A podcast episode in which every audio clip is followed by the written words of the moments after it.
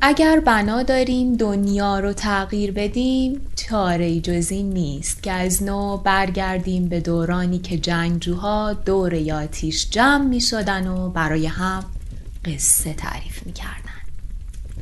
به قصه ها ویژه نوروز 99 خوش اومدیم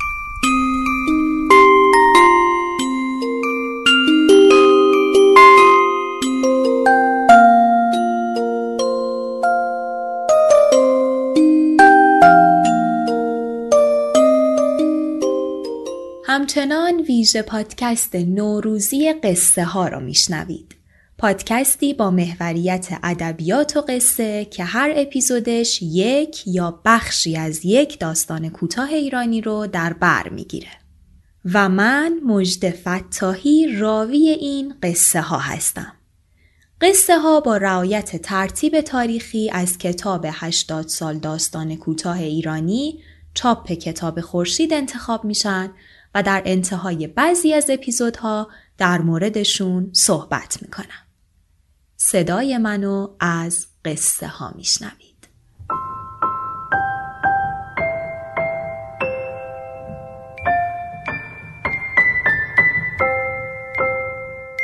تا اینجای قصه با یه خانواده مذهبی زمان رضاشاه آشنا شدیم که داستانشون در اوایل فرمان کشف هجاب و ورود لباسهای اروپایی به ایران روایت میشه. پدر خانواده آقا و آخوند محل و پسر کوچیکش راوی قصه است.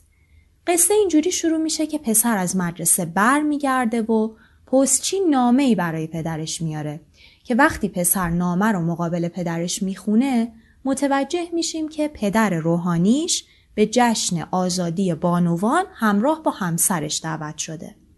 قصه از اینجا دچار چالش میشه و همراه با راوی داستان به سراغ اموش میریم تا به خونشون بیاد و با پدرش هم فکری کنه.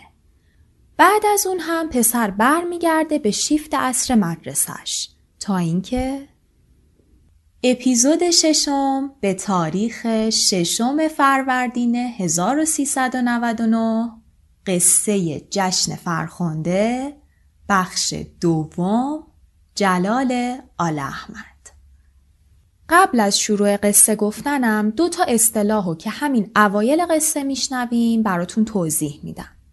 یکی از این اصطلاحات چله افتادن بر کسی و اون یکی توپ مرواری و عقایدی که در موردش وجود داشته هستن.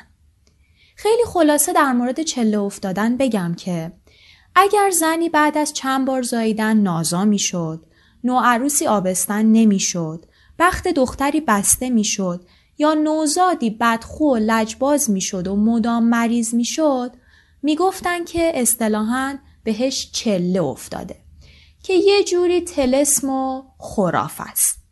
خلاصه برای رفع این چله افراد مختلف روش های مختلفی داشتن. یکی از این روش ها که مادر بزرگ قصه بهش اعتقاد داشته توپ مرواری بوده. توپ مرواری چی بوده حالا؟ یه توپ نظامی بزرگ بوده توی میدان ارگ تهران قدیم که اون میدان الان از بین رفته و یه بخش کوچیکی شده میدان پانزده خورداد. در مورد نحوه ورود این توپ به ایران و استفاده از اون داستانها و افسانه های مختلفی وجود داره که برمیگرده به دوره صفویه. اما به اون بخشش نمی‌پردازیم و در مورد دوره پهلوی بگم که این توپ رو از میدان ارگ منتقل می‌کنن به ساختمان باشگاه افسران وزارت جنگ که الان ساختمان شماره هفت وزارت امور خارج است. این توپ ظاهرا با چند رشته مرواری تزئین شده بوده برای همین بهش می‌گفتن توپ مرواری یا توپ مرواری. حالا این توپ که یک نماد کاملا نظامیه برای اون زمان تبدیل شده بوده به یک امر شفا بخش بختگشایی که خیلی وقتا زنان بهش دخیل میبستن از زیرش رد می شدن از روی لوله توپ سر می خوردن و خصوصا توی چهارشنبه سوری خیلی بهش متوسل می شدن چون اعتقاد داشتن که مشکلاتشون رو حل می‌کنه. در مورد نوزاد قصه هم مادر بزرگش اعتقاد داره که اگه توپ مرواری هنوز سر جای خودش بود می‌شد بچه را از زیرش رد کرد که این تلسم چله افتادنش برطرف بشه. حالا بیشترش رو توی داستان میشنویم.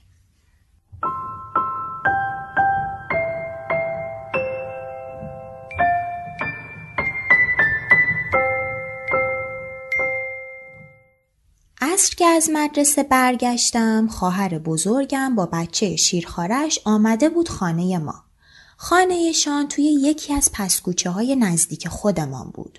روز هم می توانست بیاید و برود.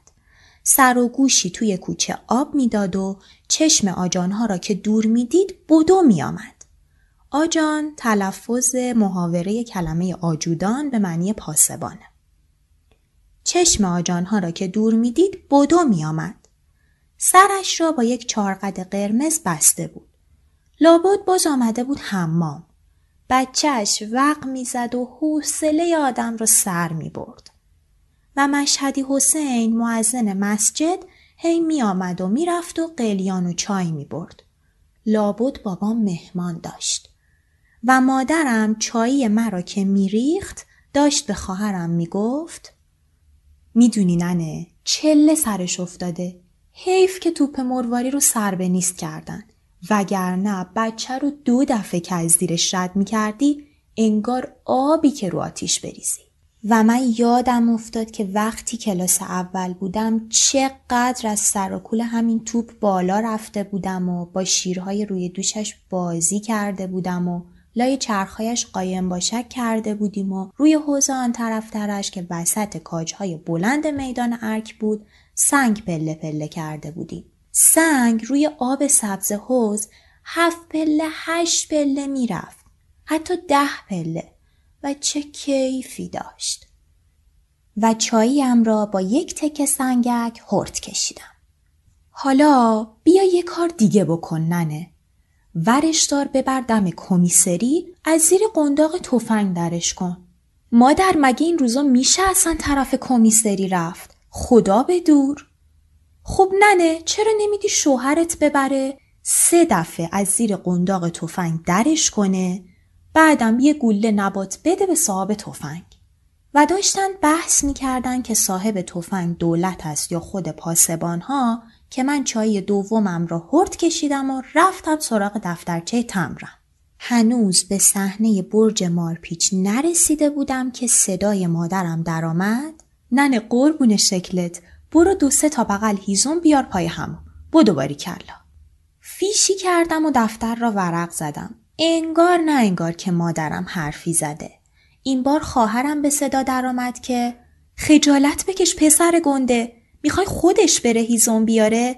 چرک از سر و روی خودتم بالا میره. تو که حرف گوش کن بودی. این حمام سرخانه هم ازایی شده بود. از وقتی توی کوچه چادر را از سر زنها میکشیدند بابام تصمیم گرفته بود حمام بسازد و هفته ای هفت روز دود و دمی داشتیم که نگو و بدیش این بود که همه زنهای خانواده می آمدند و بدتر این که هیزم آوردنش با من بود. از ته زیرزمین آن سر حیات باید دست کم ده بغل هیزم می آوردم و می ریختم پای تون حمام که ته مطبخ بود. تون حمام آتشخانه زیر خزینه آب رو می‌گفتن تو حمام های قدیمی. ده بغل هیزم می آوردم و می ریختم پای تون حمام که ته مطبخ بود. دست کم دو روز یک بار. درست است که از وقتی حمام راه افتاده بود من از شر حمام رفتن با بابام خلاص شده بودم که هر دفعه می‌داد سر مرا مثل خودش از تحتیق میانداختند و پوست سرم را میکندند. اما به این درد سرش نمیارزید. هر دفعه هم یکی دو جای دستم زخمی می‌شد. شاخه های هیزم کج و کوله بود و پر از تریشه. تریشه یعنی خورده چوب. و باید از تلمبار هیزم ها بروم بالا و دست دسته از رویش بردارم وگرنه داد بابام در می آمد که باز چرا شاخه ها را از زیر کشیده ای. سراغ هیزم ها که رفتم مرغ ها جیغ و داد کنان در رفتند. هوا کیپ گرفته بود و مرغ ها خیال کرده بودند شب شده است و زودتر از هر روز رفته بودند جا. دسته دوم را که میچیدم یک موش از دم پایم در رفت و دوید لای هیزم ها. آنقدر کوچولو بود که نگو. حتما بچه بود. رفتم انبر را آوردم و مدتی ور رفتم شاید درش بیارم اما فایده نداشت. این بود که ول کردم و دوباره رفتم سراغ هیزم ها. دسته چهارم را که بردم در کوچه صدا کرد. لابد مشهدی حسین بود و می‌رفت در را باز می‌کرد. محل نگذاشتم و هیزم ها را بردم توی مطبخ. خواهرم داشت نبات داغ درست می کرد و مادرم چراغ ها را نفت می ریخت. مرا که دید گفت ننه مگه نمیشنوی؟ بدو در وا کن. مشت حسین رفته مسجد. فهمیدم که لابد بابام باز نمی‌خواسته بره مسجد. هوا داشت تاریک می‌شد که رفتم دم در. یک صاحب منصب بود و دنبالش یک زن سرواز. یعنی چار قد به سر. همسنهای خواهر بزرگم. چار قد کوتاه گلمنگلی داشت. هیچ زنی با این ریخت توی خانه ما نیامده بود. کیف به دست داشت و نوک پنجه راه می‌رفت. سلام کردم و رفتم کنار. هر دو آمدن تو. روی کول صاحب منصب دو تا قپه بود و من نمیشناختمش. قپه نشان نظامیه. روی کول صاحب منصب دو تا قپه بود و من نمیشناختمش. یعنی چه کار داشت؟ اول شب با این زن سرباز. صبح تا حالا توی خانه من همش اتفاقات تازه میافتاد. یک دفعه نمی‌دانم چرا ترس برم داشت. اما دالان تاریک بود و ندیدند که من ترسیدم. نکند باز مشکلی برای جواز امامه بابام پیدا شده باشد. شاید به همین علت نه امروز ظهر مسجد رفت نه مغرب. در را همانطور باز گذاشتم و دویدم تو به مادرم خبر دادم. چادرش را کشید سرش و آمد دم در و سلام علیک و احوال پرسی و صاحب منصب چیزهایی به مادرم گفت که فهمیدم غریبه نیست.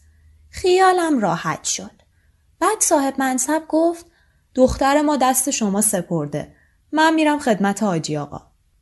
مادرم با دختر رفتن تو و من جلو افتادم و صاحب منصب رو بردم دم در اتاق بابا. بعد هم آمدم چای بردم. گرچه بابام دستور نداده بود اما معلوم بود که به مهمان آشنا باید چای داد. چای را که بردم دیدم امو آنجاست و رئیس کمیسری هم هست و یک نفر دیگر. بازاری مانند. همه دور کرسی نشسته بودند. امو بغل دست بابام و آنهای دیگر هر کدام زیر یک پایه. چای را که میگذاشتم صاحب منصب داشت به لفظ قلم حرف می‌زد. بله حاج آقا متعلقه خودتونه ترتیبش رو خودتون بدین. که آمدم بیرون.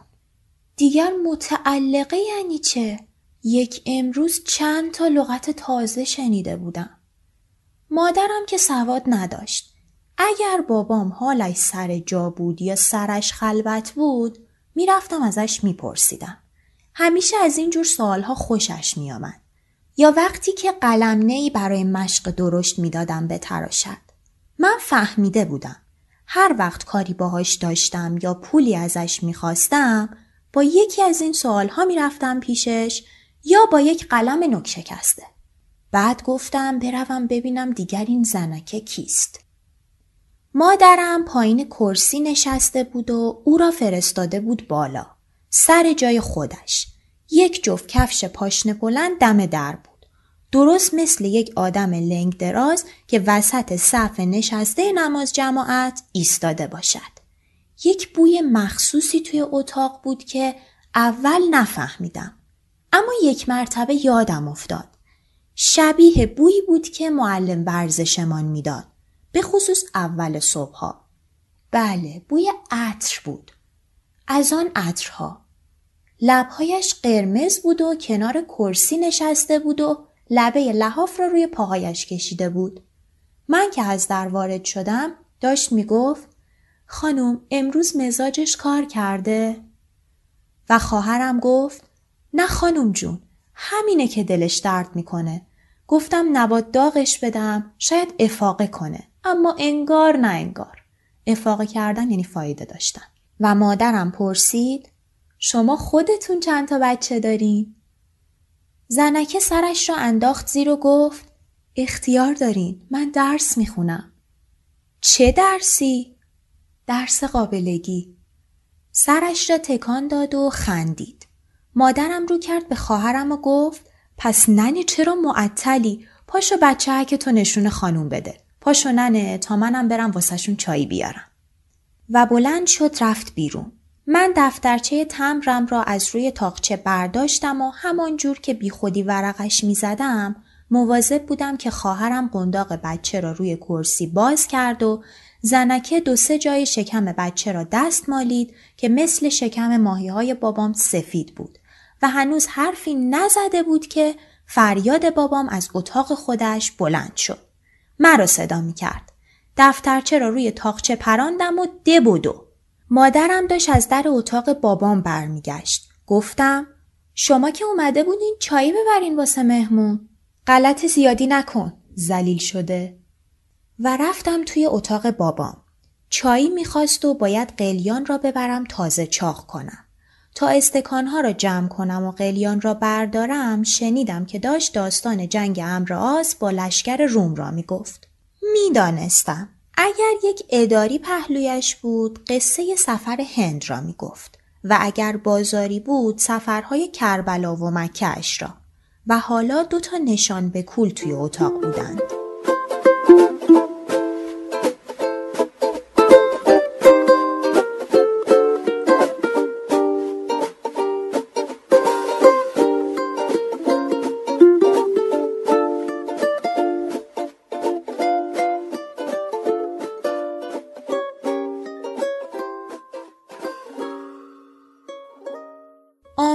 بیرون چایی بردم و برگشتم قلیان را هم که مادرم چاق کرده بود بردم.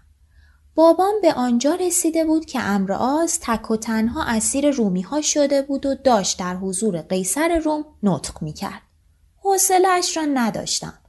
حوصله این را هم نداشتم که بروم اتاق خودمان و لنگ و پاچه شاشی بچه خواهرم را تماشا کنم. از بوی آن زنکه هم بدم آمده بود که عین بوی معلم ورزشمان بود. این بود که آمدم سر کوچه.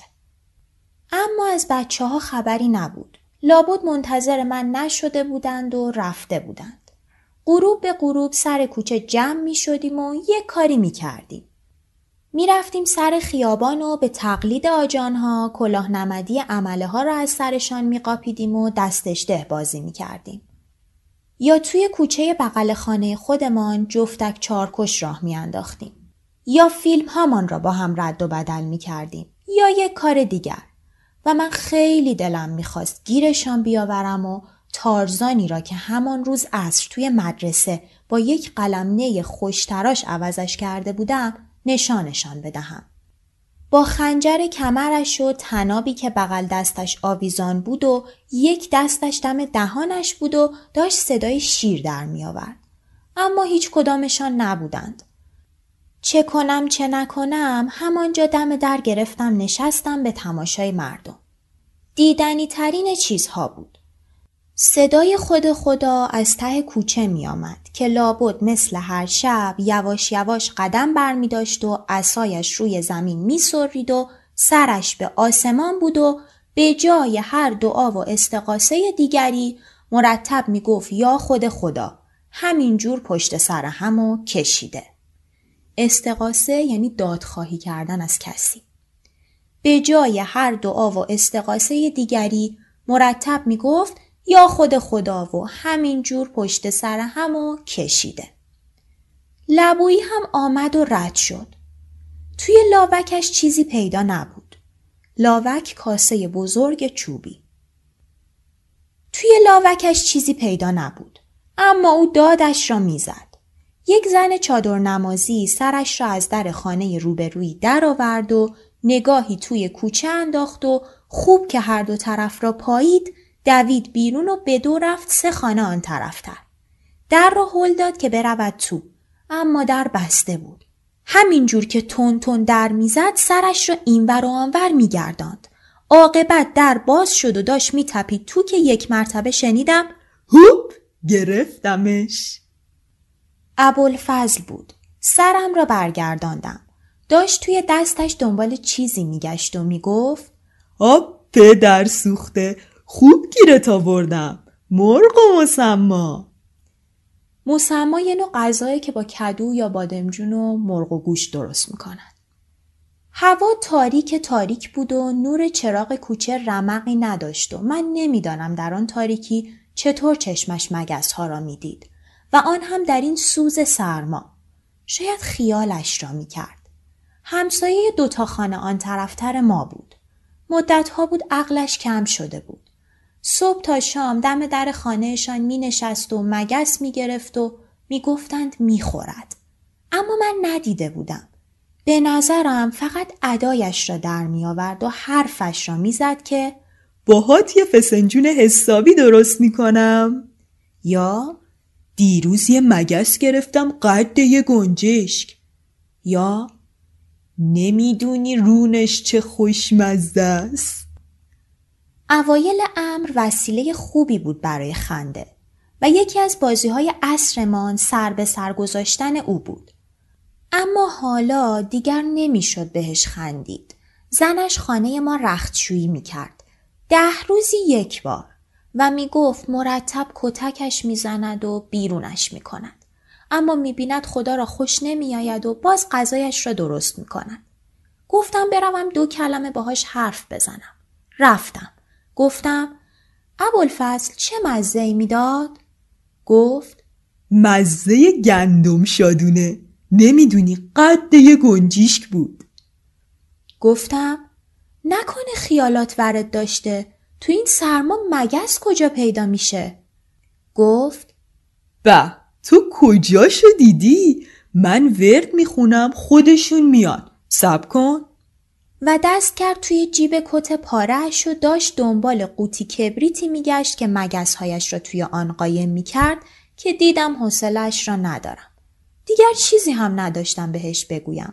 بلند شدم که برگردم خانه که در خانه من صدا کرد و از همانجا چشمم افتاد به صاحب منصب و دخترش که داشتن در می آمدند. لابد خیلی بد می شد اگر مرا با ابوالفضل دیوانه می دیدند. فوری تپیدم پشت ابوالفضل و قایم شده بودم که به فکرم رسید چرا همچی کردی؟ اونا ابوالفضل رو کجا می‌شناسن؟ اما دیگر دیر شده بود و اگر در می آمدم و مرا می دیدند بدتر بود.